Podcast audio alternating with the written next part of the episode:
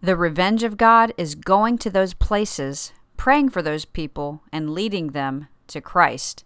And that is today's Morning Moxie.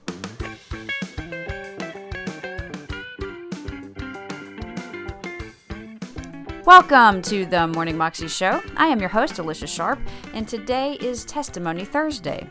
And on here, we have a dad sharing a testimony about his son, basically, who just relentlessly pursued people. Um, in high school, he would just tell other people about Christ. And when he did, a lot of times he'd get beat up and attacked and just persecuted. And that's the way we need to be. We need to relentlessly pursue, even though people might be attacking us or telling us things or hurting us, even physically. We can't give up on sharing the love of Christ with those around us. Here's the story. Just tell them about your son witnessing to that gang. So, um, my oldest son, um, he, uh, my, my boys have always just seen us just pouring our lives out, you know, over and over. And so, uh, from an early age, he would, you know, share with people and preach. And so he was preaching in, in his high school and, um, and after school, literally for almost an entire year, our, our, our boys all went through lots of persecution. And we were really afraid that they were going to, you know, be angry at God or angry at the church for it. But let me tell you something it works the opposite. It made them so strong and so bold and just and fearless. It really did. It made them like their mother, fearless.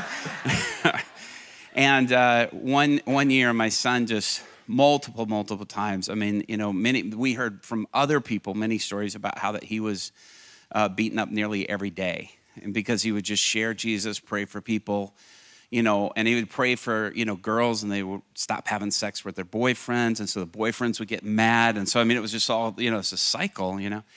But one day, a group of boys uh, that he had been sharing Jesus with and, and had been trying to pray for, you know, jumped him. They knocked him out, drug him out to the middle of a street, and just left him there for him to be run over by a car and to be killed, really.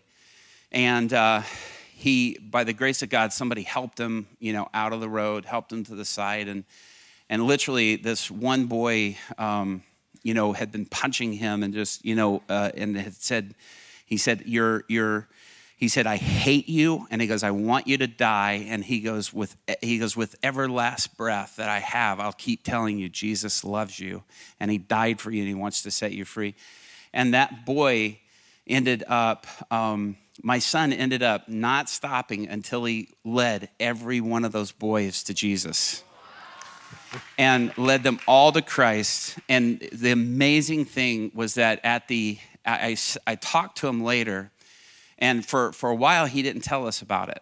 And I said, I said, how did you have the courage to keep going, even though you know they were beating you to go back and to, and he was hiding his wounds from us and things. There's some of them he couldn't, you know, but, uh, but he said to me, he goes, Dad, he goes, I had to get revenge. He said, I had to get revenge. And he goes, he goes, uh, he goes, one day, you know, the Lord showed me that the revenge of God was to do like we were doing, go into those places and praying for those people and leading people to Christ. That those pay, was for to lead every one of those boys to Jesus. Wow.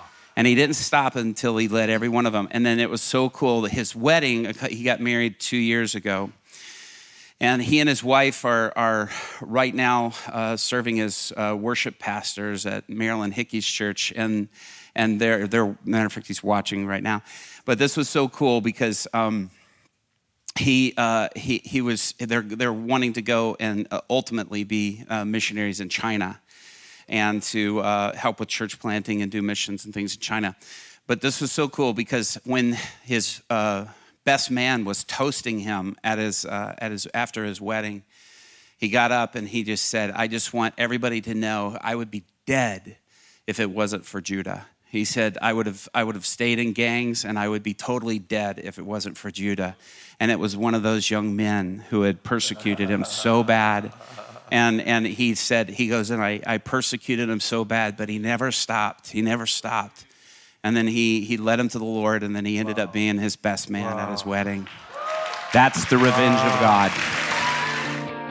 That was a Bethel testimony, and you can find that clip on YouTube if you search under Relentless Pursuit Bethel Testimony.